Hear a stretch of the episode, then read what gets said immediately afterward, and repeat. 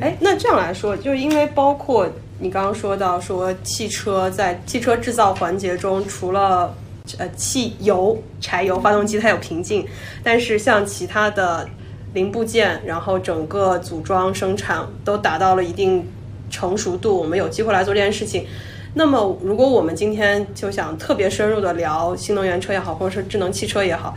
这条产业链上它肯定有上下游，包括大家说看投资机会，新能源车最难的地方电池，然后包括特斯拉，它之前在讲它解决很多问题，也是在解决电池的电问题池嘛。问题，对。所以，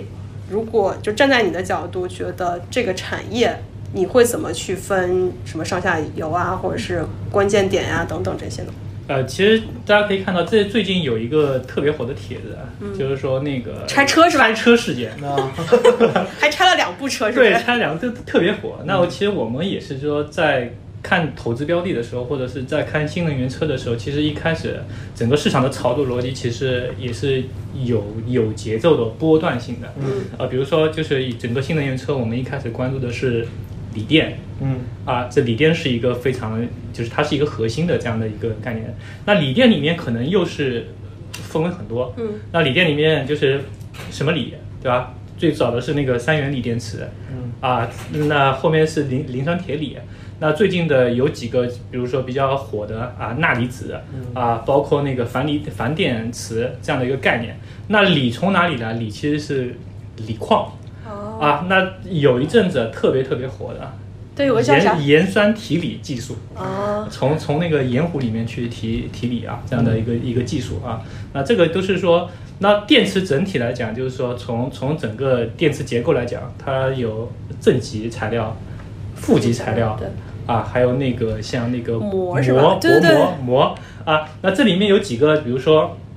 像那个政府，像那个就是前就是之前长得特别好的，就是大家看到就是一根直线这样向上的，像普泰来，嗯像那个做膜的叫恩杰嗯啊，恩杰股份，它都是都是说整体来讲，在起码是在在二一年，在二零从二零年开始，从二一年到二一年啊，如果说你关注这些股票的话，你的收益会特别特别高啊，而且都是持续性的一个一个增长啊哦嗯。那这样的就是说，呃，这里面的一个材料可能会比较细分。那从整体车的概念来讲，除了锂电以外，那更多的大家可能有一些概念，比如说像那个车的零部件。嗯，啊结构件，嗯那包括可能是玻璃。那第二块呢，就是说现在整个领域里面，就是大家可以看到，就是我更关注的，我买辆车跟传统不太一样了。我软件吗软件，啊我希配套的望买的这些配套的，我这个车啊有多么影的音娱乐，有多么的 智能。对对对对啊对，，甚至甚至说有几个零，就是说大家一直在研究，刚才讲到的是一个智能驾驶。其实大家现在那个买新能源车对智能驾驶的要求也挺高的。其对实对起码在我的朋友当中，现在买特斯拉觉得哦，我今天体验了那个自动驾驶的功 能，对我说危不危险，怕怕不怕，对吧？他可对对能对，这也是一个未来的对未市未场未来未来一个趋势啊，嗯这里面其实也有很多很多标的，其实在做智能智能驾驶这个领域当中的啊，好多公司都在做啊，包括那个像那个中科创达啊等等啊，这些公司其实都一直在做这样的一些这样的一个领域啊。啊那这里面可能就是可能我之前也有关注的，就是说嗯锂电池回收，嗯哎，对，有人也跟我说，说新能源它可能还有一个延展出来的，延展出来的未来的这样第一批的特斯拉已经是快差不多到了要换了换电池五年以上了。啊，对那目对，前看就是说这个这个电池的一个耐用率啊、嗯它的它到底是能坚持到什么程度？这个可能是大家买电动车非常关心的。那当然，这个里技术上里面就是说充电问题到现在还没解决。嗯啊啊，这个是可能就是未来也是说大家寄希望关注于的嗯关注的去解决这样的一个一个一个技术问题。啊，这里面其实整个车的产业链里面，从上游到下游，啊，可能是非常的，我个个人觉得是非常的细。嗯，就是你真的要找个股的话，得一个个去找，一家家去找。包括这样讲到，就是电池里面还有一个就是造造锂电必须要有的那个呃电解液，哦，它也是一个原哦材料，原材相当于料、电解液，像好像像国内做的，像那个之前涨得特别好那个天赐材料，然后天赐材料最近也涨得还不错，啊从四月底到到现在，其实也是一个非常好的机会啊。那到现在不过是在又又又到了比较高的一个位置啊。那这些这些一些一些材料，就是如果说要细细挖掘，如果说我们真的是说在深入研究的话，就是我觉得，哎，这个领域可能是未来是一个非常好的方向。然后我又花了很长的时间，嗯，去去研究了，那肯定会获得一些投资机会。那这些信息其实都是公开信息， 我通过百度啊，通过各方面都能找到啊。对，但这个里头可能就我们刚聊了一些新能源的起源，它到底分的就是种类，然后又聊了说具体我们聚焦新能源车，然后也讲了新能源车的一些，从零八年到一五年到一九年到那个二零二零年到现在，但也也顺便聊了一下整个智能车从电池到中间，然后到甚至又又聊到这个电池回收也是一个新的行业。那就像你说的，其实新能源车是一个特别长、特别可以垂直细分出来的一些一个一个领域。那也热了这么久，而且我听下来反而给到大家的一个概念，或者至少我收获的一个，虽然我不一定能找到直接的标的啊，但是我的感觉就是，隐隐的那条线是你看好这条大行业，然后这个行业有上下游，它一定有最先起来的一个地方。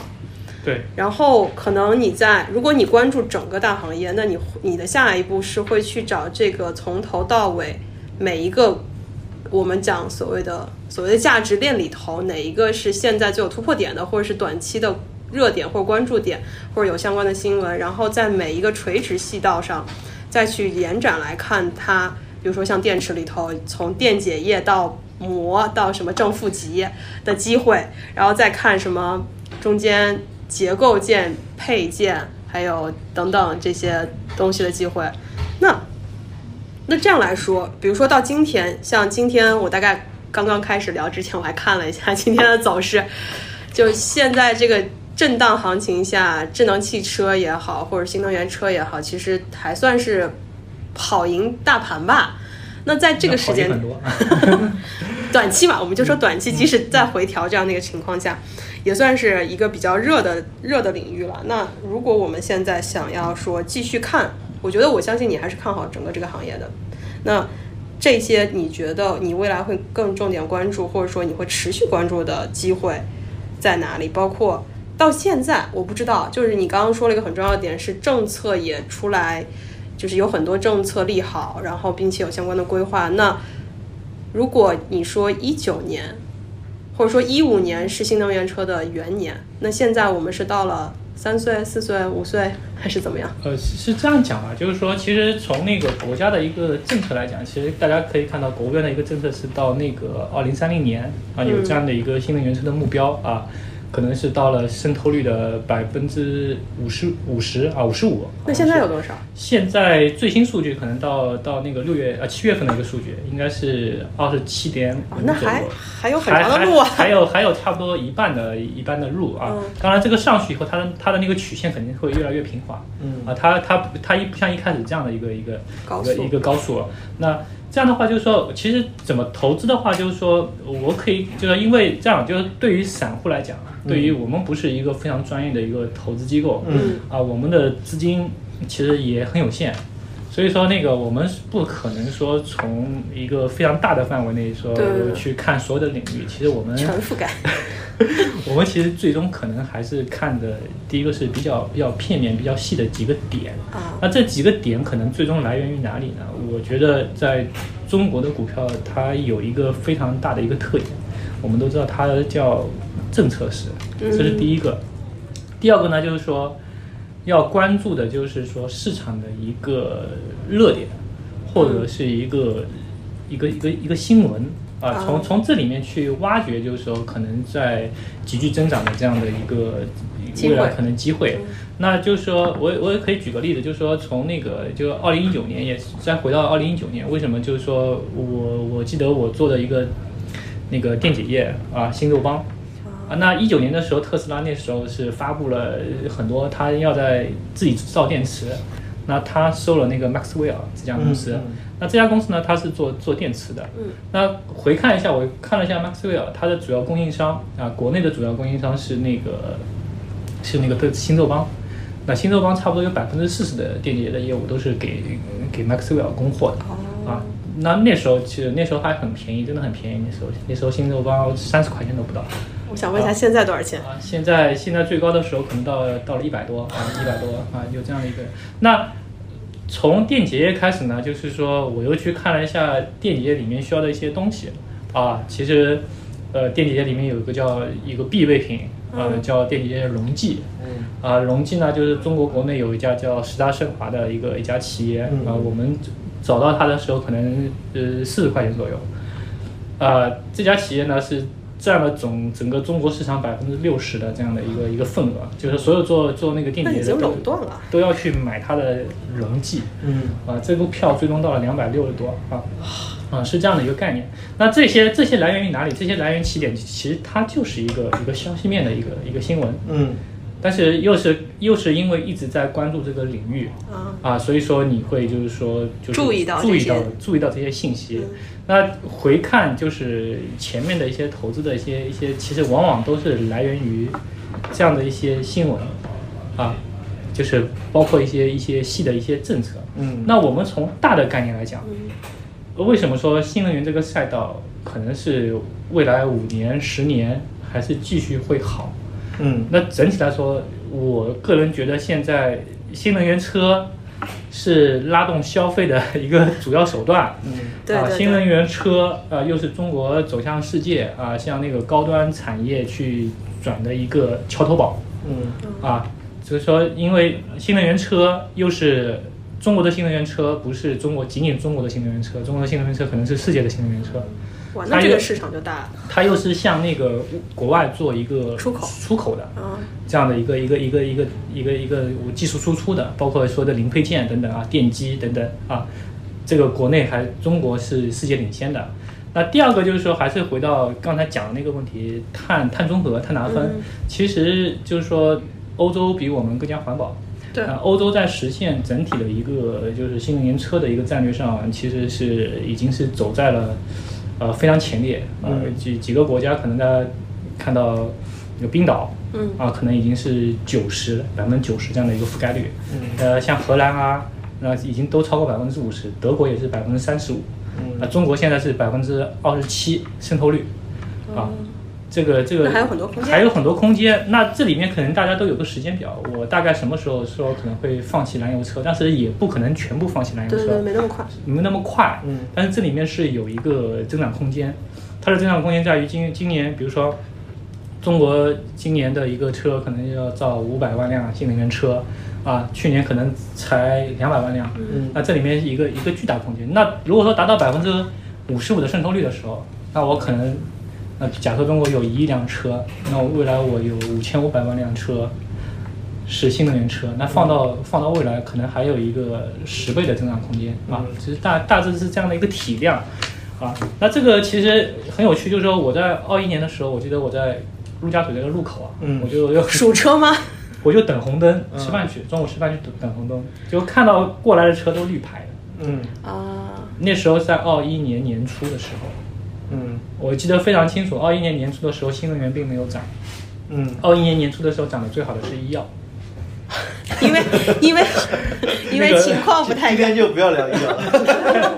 我们可以专门找个话题聊聊伤害过大家的医疗。对，但但是那那时候我看到新能源，我看到都是绿牌的，嗯我说这个现在是买新能源车最好的时候嗯。啊。因为确实从这个，就如果我从那个消费者的角度来说的话，确实很多全国很多主要城市，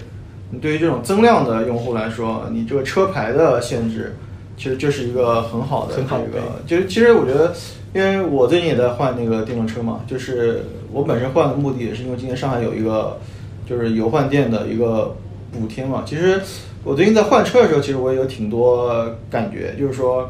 比如说像买车的用户，他今年特别关注一个事儿，就他不一定是那个就是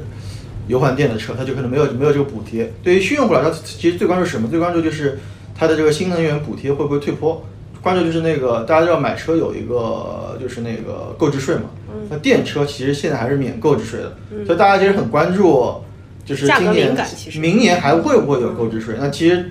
现在已经明确了，明年还是有的，因为其实大家因为刚刚我们也提到，就是车电动车其实跟原来的燃油车有一个不太一样的地方，就是它的这个电子产品的属性。对那大家知道电子产品属性的这个更新换代是很快的，所以用户对这个更新换代也很敏感，因为啊现在电动车的提车期很长，大家很关心说，哎，我年底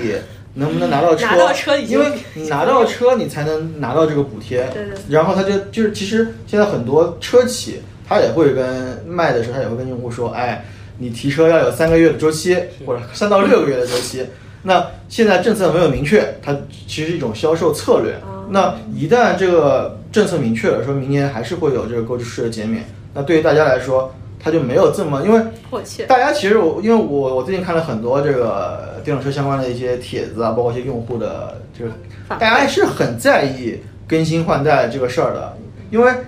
对吧？就跟你之前买苹果手机一样，其实你还是会在意说我买了四还是五，因为嗯因为现在可能没有了，因为原来的更新是很大的，你可能差一代，对可能差好几个主要的功能，所以用户其实是挺挺挺在意这个。但你这样个事儿的说，我反而甚至在想另外一件事情，就是原本我们对车的购买的决策会更长，然后大家把它看到一个重资产的投入，但是随着这种互联网化，或者说随着电动化，你本身对它的期待、它的折损、它的替换会更高，那也就意味着其实市场比我们想的会更大，因为。你如果用原来燃油车，就是燃气车的那种替换率或者它的持久度，你可能会发现这个市场大概这么大，但是它已经从一个耐耗品变成了一个易耗品，它就变得可能换的就更多，然后你可能开两三年到什么样程度就想要换，那它市场可能会更大。就是我感觉，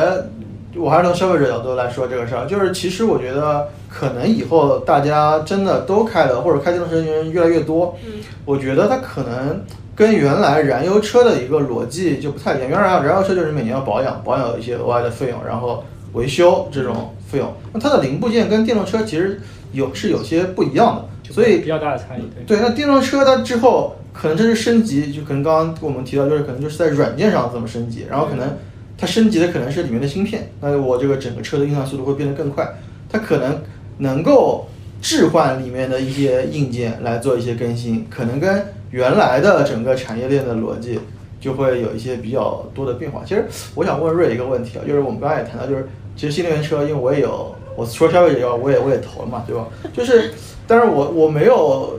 投的那么早，所以对我来说，我这收益其实非常一般。然后其实新能源也经历了，就是就去年年中开始的一波下跌，就是其实你想，就是从我们就从一九年开始启动，其实这行情已经非常波澜壮阔了，就是对对你刚才也起起提伏伏你刚刚也提到，其实整个产业链上的各个企业都涨了好几倍了，然后可能最近的一年它有了一些调整，对于很多小伙伴，如果是如果是在四月零的节点入场，它其实又能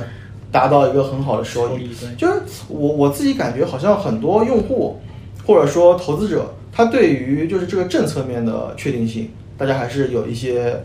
一致性的，就觉得确实是一个波澜壮阔的这个未来的前景对对对，但是毕竟实操就是 A 股嘛，其实很多时候它是会有一些透支预期的，就是可能现在的一些估值，可能已经是几年后的估值，但是它可能几年后还能再往几年后去估，就是对于很多就是还没有进场，比如戴老师他就没有没有没有进场是吧？他现在想要进场，或者说想在未来某个时段进场，怎么样去抓一些机会，或者怎么样去找到这些机会会更合适？呃，其实从还是从那个，我们还是从短期和长期来看，嗯就要长期来看，这个新能源的赛道，我觉得是毋庸置疑的。嗯它可能还是在五年到五年左右啊，五嗯年可能甚至更长的时间点里面，我觉得它是还是最好的一个投资的领域，嗯投资的标的。但是从短期来讲呢，啊就是说我们怎么说呢？就是说我们可以看到，其实从那个年前，嗯从年前的那一波啊，所有的那个新能源车也好，整个市场来讲，它基本上打掉百分之三十都有的，直到了到四到到四月底，嗯四月底国家又是密集出台了一些支持政策以后，那新能源车短期内又回快速回血，嗯啊，基本上呃，我看了一下，大部分好多都是也是翻倍翻倍的这样一个走势。嗯那现在这个节点下面，呃，适不适合买？嗯，我个人觉得肯定是不适合买，又那是现最、在不适合，又是最高，嗯啊，就是说短期内它又是到了一个比较大的一个压力位，或者嗯是一个、啊一个一个节点的一个位置啊，嗯那就是说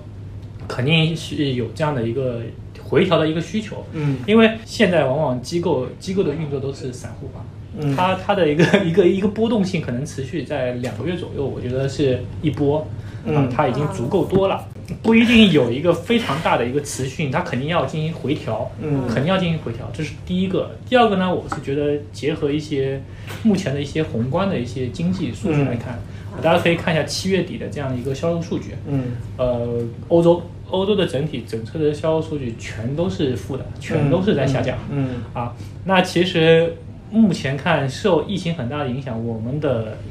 消费面或者是购车的意愿，嗯呃，并不是反映在就是说整个之前的欣欣向荣的一个新能源的一个、一个涨幅上面。嗯呃，我起码从身边的人来了解到，他们就是意愿度并不是特别强。对。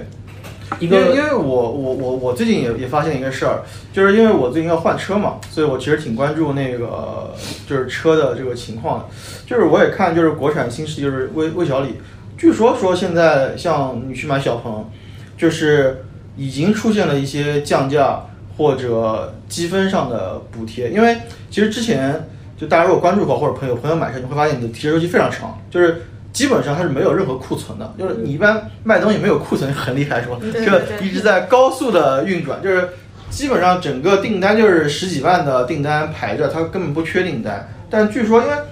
这这这就是一个很简单的供需关系，因为嗯订单多了，它就会增产，然后很多车企会有新的产线出来。但是据说，因为整个销售的情况好像没有那么好，但是你的这个供应量又一直在往上赶，到明年，到今年年年底或者到明年年初，其实就会有一些新势力的车，因为新势力车特别多，嗯现在整车厂特别多，据说就会有一些库存车，因为在现在这个节点，基本上最近比亚迪也特别火嘛，就是是没有库存的，就是你这个车出来就是产量就是销量，就是产出来的车就马上就被卖的嗯提走了。但据说是在后面一段时间就有可能会出现一些库存，这可能也是我们一个投资的一个比较好的一个风向标。是的，这这个这个还是说跟跟实际终端的一些一些需求来的。嗯那现在涨得可能比较好的上游的一些材料，嗯嗯，上游材料可能会持续涨价，包括刚才我记得四点多一个一条信息跳出来，可能是全球锂还是在一个一个抢购的阶段啊。嗯那这个材料可能会未来还是持续的，就是说不管是是不是库存，还得接着还得接 着造。还还还电池还是要换的，电池还好是要吧？换，这个这个还是持续性的一个东西，所以说这个可能会我们个人觉得，第一个上游的材料嗯，那整车来讲的话，其实它是一个跟一个经济环境、跟一个供需需求，嗯可能会我更加觉得相关一点啊。但是似乎它竞争也更激烈，因为车好像特别多。啊，然后从整体的，比如说从短期上一个技术技术面去分析的话，其实我们会发现它是需要去进行一个调整的。嗯啊、中股票，比如说一般都是涨个两个月、三个月，可能要回调回去回去一下。嗯啊，这个是一个必然的趋势。那我个人觉得现在，呃，并不是一个比较好的一个买入节点，因为现在买入肯定会相都是相对比较高的位置，但嗯是可以持续关注，在一个比较合适的点去介入。那它，我觉个人觉得还是还是能赚钱，啊嗯还是一个比较好的一个投资机会。啊嗯然后一定要，那从整体拉长一个一个一个战线来讲的话，那未来五这到十年是吧？ 我们看五年吧。嗯我们按照按照按照国家来讲嘛，嗯我们最最起码看到二零三零年，嗯那我们最近的看到二五年，啊，当然也不排除会有一些黑天鹅事件，嗯因为这个局势有很多，局势有很多变化，这个对这个目前来讲，整个这个世界都是比较波动的，嗯啊所以嗯啊不存在一些可能会存在一些黑天鹅事件去打乱所有的一个一个经济的发展啊、啊，这个是我觉得可能我们也要也有点风险意识啊，感觉最后免了个责，就是告诉大家，呃，整体就是稍微稍微总结一下吧，就是我们总体来说是看好这个行业的大的方向，从政策面也好，到整个的呃经济规律也好，而且刚给了一些时间，啊，五到十年，你就就算不说十年，五年也是可以的，二零三零年。那短期的话，我觉得大家其实都有一些概念是已经过去从四月份开始到现在涨得很热了，你打开的话翻倍的，就基本上这个赛道。你只要买了，应该都翻倍，嗯就是不存在说你要特别挑某一个，像刚刚说到很多机会是你要细致的去追，但是在这个时间点，如果你再进场，那可能你就是在帮大家做最后的这个最后的一棒。那按照整个节奏来讲，两个月之后或者两三个月会有一些回调。那如果长期看好，如果真的要再继续投入的话，那就等它回调的时候，在一个比较还可以的点再进行介入。那可能是这一个领域或者这个行业可以寻找的机会吧。我觉得今天我还是收获挺多的，不知道其他小伙伴有什么感觉，但是基本上我大概理解了一下这个行业的从前到后，然后有哪一些机会，甚至有一些听到瑞 a 分享他自己挖掘的点。我觉得投资是一个很细致的事情，是。你看好一个大行业，然后你要找到一个很细分，你可能要真的拆解，然后蛛丝马迹的去追。但我其中听到一个很重要的点，就是大家在找具体标的的时候，还是去找龙头，或者说找市场占有率比较高的这一些这一些企业，它可能会呃比较有更多的机会吧。那这是我这边的一些收获，看看